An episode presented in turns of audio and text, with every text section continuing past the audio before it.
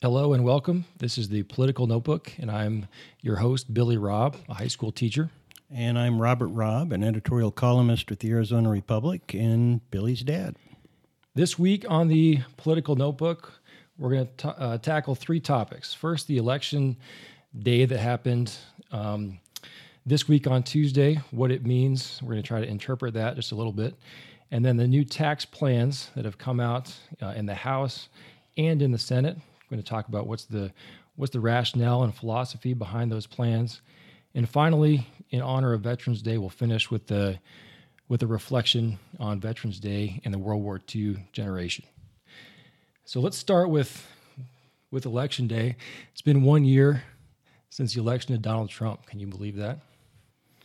It seems like it was 20 years ago. it seems to have lasted forever. And that's the joy. I, th- I feel like it in the very beginning, I was following everything uh, almost obsessively to make sure that an authoritarian wasn't about to take over and create a police state or that a you know nuclear fire wasn't about to explode and then it's kind of come in phases i think that I get in stretches where I, I obsess over that and read everything and I'm worried. And then I, I get kind of get into the annoyed phases where I just try to tune out as much as possible. Uh, Trump is by far a more dominant political figure uh, than anyone in my memory, even going back to Ronald Reagan.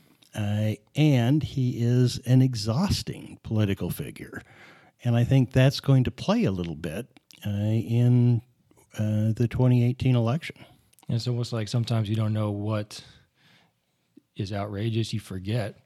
Even on last week episode, I I totally forgotten about the Flynn thing, and I feel like there's so many there's so many things that you almost can't keep the outrages in in your mind.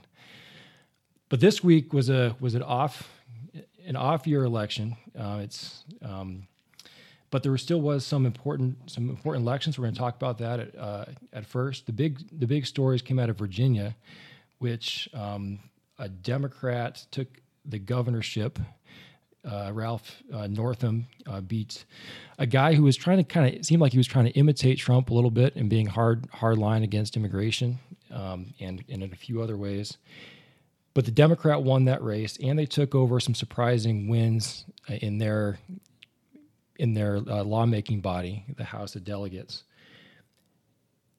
And there was some other, a few different unexpected things, but the storyline has been the Democrats um, ran ship on this on this election, and that it should worry Republicans and the GOP, and it's a bad harbinger for Trumpism in, in 2018 when um, the rest of the House and the Senate, some of the Senate seats will be will be voted on.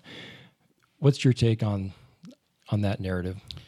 Republicans have a reason to be worried about the 2018 uh, election, and I'll identify the reasons why I think that's the case. Um, but I don't think, with one exception, uh, that uh, the outcome in uh, the elections on Tuesday is much of an harbinger of how the congressional and senatorial elections will come out in 2018.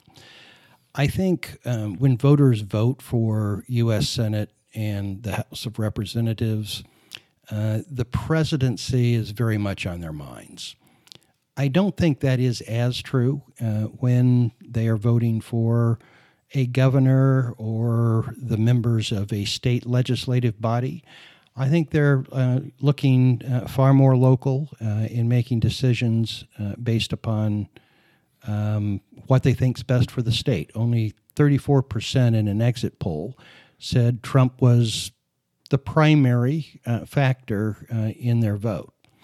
The one thing that uh, in this election that that uh, is uh, should be worrisome to Republicans uh, is that Democratic turnout in Virginia and elsewhere was very high. Uh, that means that you've got an engaged uh, Democratic electorate uh, in off presidential years. Uh, often it becomes a uh, turnout battle. Democrats are energized. Republicans, I think, are dispirited by the lack of progress on what they perceive to be the agenda that Congress should be addressing. And the harbinger that I think should be most worrisome to Republicans is that right now, on what's known as the generic ballot, where without naming names, you simply ask, would you be more inclined to vote for a Republican or Democrat uh, for the House of Representatives? Uh, the Democrats have a double digit advantage uh, on that. Uh, that often does indicate a consolidation of feeling among independents as to which way they want to go. That I think should be more worrisome. Uh, I think the only message out of this election is Democrats are energized, they're engaged. Winning the turnout battle in 2018 is going to be difficult for Republicans. And what I was thinking when when you just said that people aren't necessarily thinking about the presidency at this time it's just a point that you made a little bit earlier that right now it's almost impossible not to think about the president all the time. And you think that you think that was the cause of their increasing their their turnout? Oh, I, I think certainly Trump was a factor in increasing Democratic uh, turnout. Um, but I, even though Trump is dominating the news, as no precedent I have ever seen uh, has done, um, I don't think that people choose a governor or a member of a state legislature uh, based upon their feelings about the president. So I think it motivated turnout, uh, but um, in terms of where the independents went or others, I think it was probably more a state issue. One last point on that, because on our first episode talking about Jeff Flake, we were wondering whether the Trumpism part of the GOP was becoming more dominant. Ed Gillespie, the Republican nominee for governor in Virginia, was playing out of some of those same playbooks. He was really playing up the fear, uh, the nationalist fear of immigration one of his primary tactics. Does this signal that those tactics don't work in other in other elections as they work for Trump, or is that becoming less popular? Can you can you take that away from this election? Um, I don't think you you can again because those aren't issues that a governor can do much about. Um, so to to me, uh, Gillespie was run against by a hardcore Trumpite uh, in the primary, narrowly defeated him. Virginia is increasingly a Democratic leading state. So I saw Gillespie's embrace of some of those issues as more of an attempt to energize um, a base turnout to overcome the natural disadvantages that he would have. Uh, and I think he was inauthentic in doing so. Um, it, it, it, he, he wasn't, it wasn't true to who he was. And I do believe that authenticity is a hugely underrated attribute in a politician and how the electorate responds to that politician. So um, the base that he was turning out, uh, I don't think thinks that he was sincere. But those issues are going to be far more pertinent uh, in 2018, 2018 when right. you're electing people that can actually do something about those issues. Right. And um, we will see whether you have Trump loyalists running uh, on the Republican ticket or whether you've got people who are actually uncomfortable uh, with an awful lot of what Trump represents and stands for and how he conducts himself. Arizona might be a interesting battleground playing out for Flake's replacement. Arizona is one of the places where I think the question of the extent to which the Republican Party has been remade in the image of Trump uh, will be uh, revealed. Uh, we have uh, running for the Republican nomination Kelli Ward, who is uh, running as a full fledged Trumpite. Uh, it looks like she will be contested by Martha McSally, a uh, congresswoman from the Tucson area, who is uh, very conservative, very tough on defense, uh, but stylistically is very different uh, than Trump. Let's go to the second topic Uh, taxes. Maybe not as prevalent in the news cycle now with scandals hitting and so many other things happening, but the Republicans did release their their plan for taxes.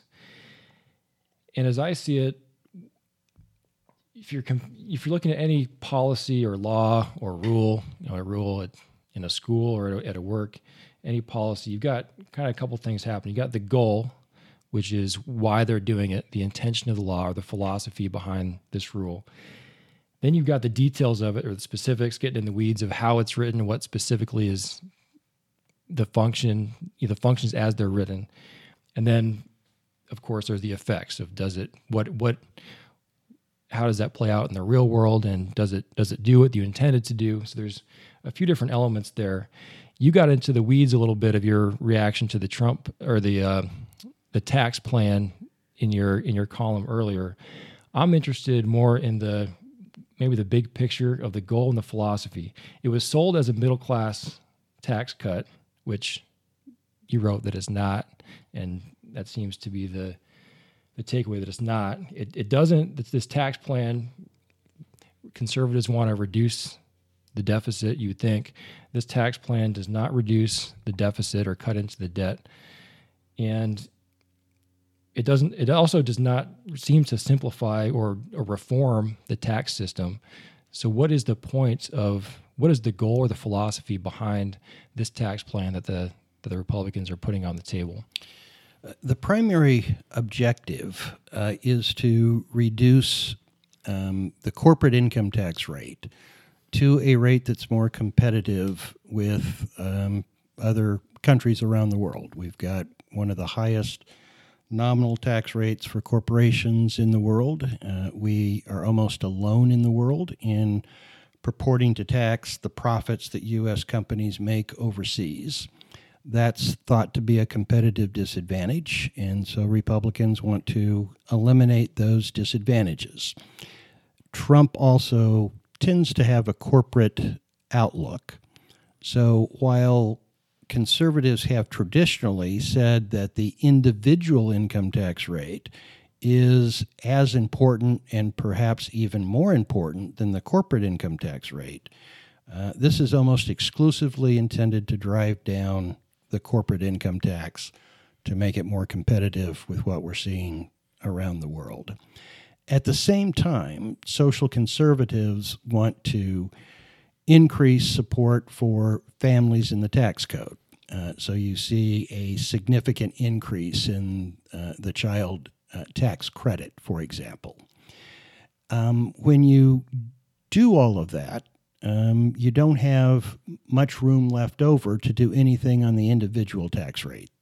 And because neither you've already you're already cutting taxes there, so you can't for the cut, corporation. so you can't cut more taxes. Otherwise, you're not going to have any. You got to get it from somewhere. So it's kind of you're just they're just kind of rearranging. It seems like where the where the money comes from, and it could because if if less if you're not cutting into if you're not cutting anything else in terms of spending, and less is coming from the corporations, then more has to come. I've I've I've read and heard things about this is also going to increase by reducing some of the things you can deduct and reducing some of the credits for ordinary middle class people. Is it going to be more of a burden for them and, and at the I, benefit of the corporations? No, I, I, don't think there's much of a middle class tax cut. Um, insignificant part because the middle class doesn't pay a large share of income taxes now. Uh, but it is largely, I think, neutral or even a little bit advantageous for the middle class. The standard deduction is doubled. Uh, the uh, point at which various tax rates are assessed and increase uh, is occurs at a higher income level. Um, it is true that there are a variety of credits and deductions that are uh, reduced. That uh, I think is important, and I actually think there there is in the House bill, less so in the Senate bill, a pretty uh, useful step forward in making the tax code more simple by getting rid of a lot of the credits and deductions.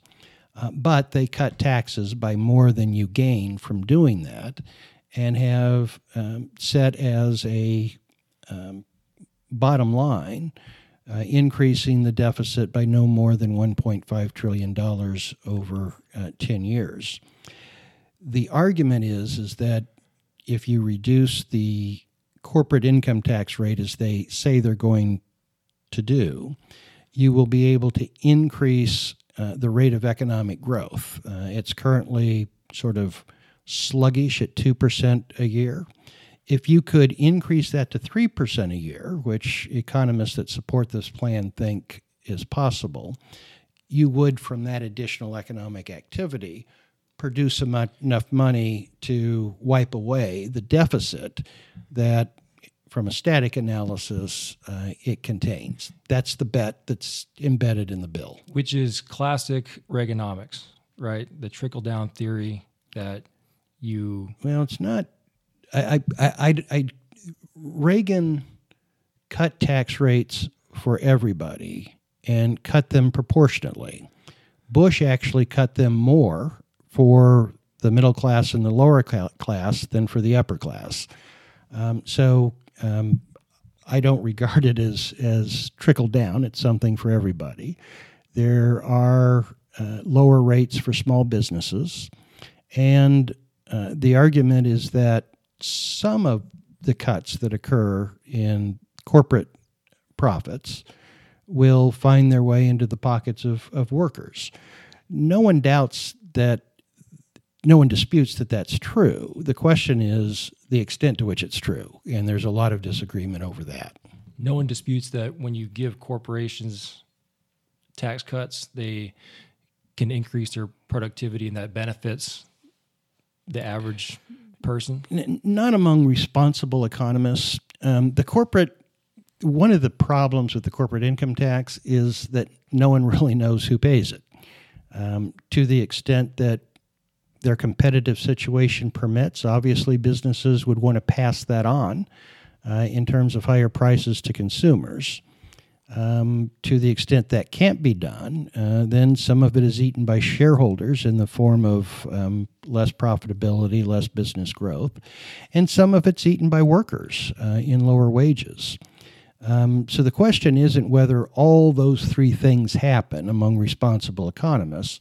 The question is, where does it fall mostly? And about there, that is great disagreement. And the reality is, it differs from business to business depending upon their competitive environment. I think the yeah the criticism I think I, I hear from the from the left is that you don't see that if you're a corporation from a corporation I'm making X million dollars a year if I get a tax cut that's going that's going to me and my CEO pay and it's not going to increase necessarily the wages of my my workers or or anything like that. Well, if, to the extent you face a competitive labor market, and to the extent good workers is are critical for you selling a good or service as opposed to a competitor, uh, there will be market pressure to um, use some of that and to uh, increase wages. As, as I say, I mean, you do hear that on the political left among uh, more liberal economists, there's not really a dispute that some of it will find its way to workers. The dispute is over um, how much and whether this is the best way uh, if the goal is to increase worker pay to accomplish that result. Do you think this is a good law? Would you vote for it if you were sitting there as a lawmaker? I would not, uh, because uh, I'm. I mean, I to the extent you want to use trickle down as a pejorative, I'm a trickle down guy. Uh, in reality, I think it's growth oriented tax policy.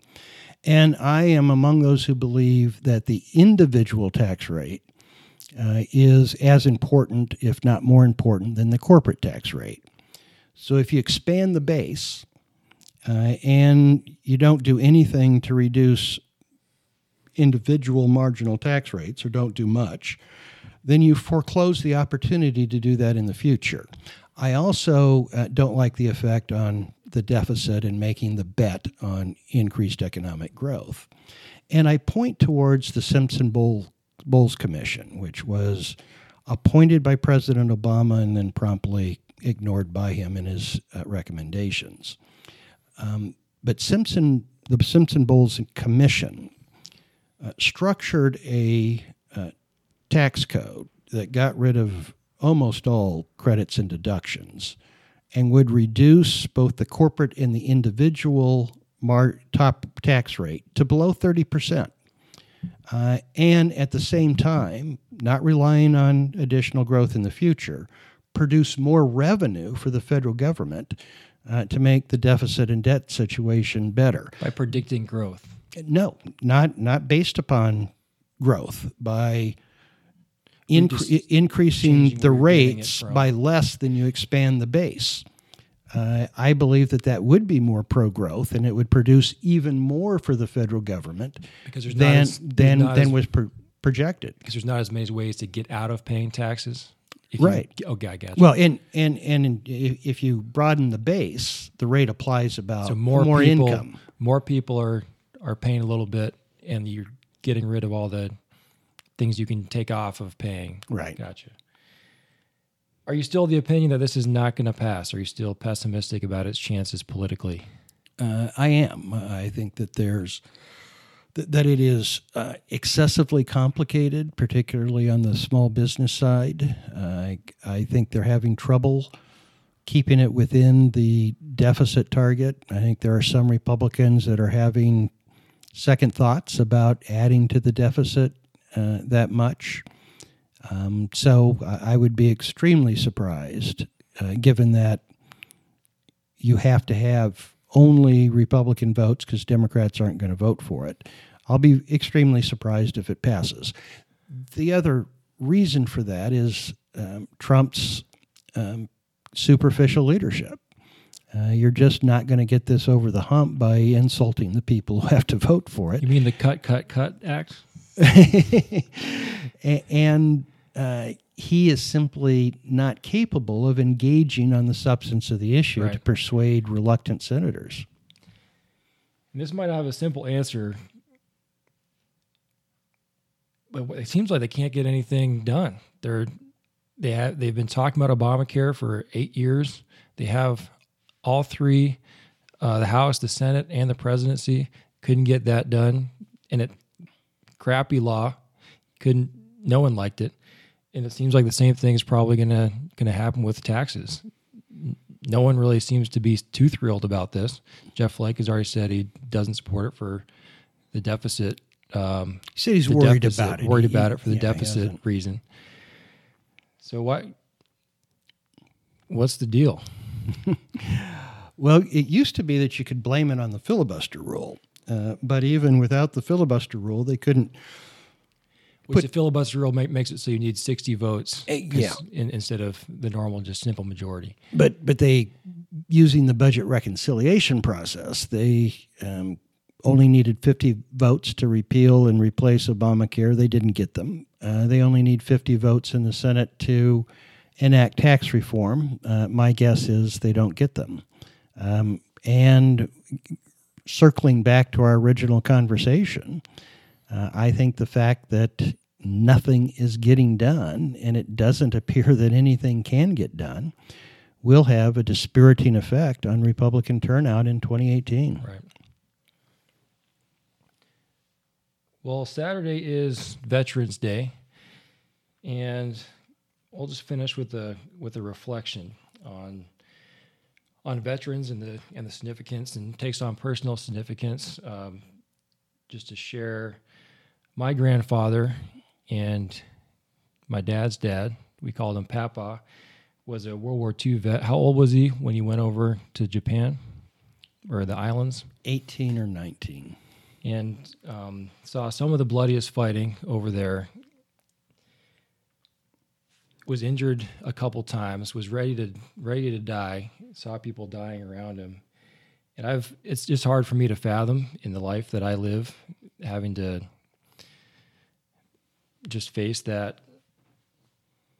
Felt like certainty of death, and and seeing all that. Um, I read about it I've read I've read books about the fighting in the Pacific. I've watched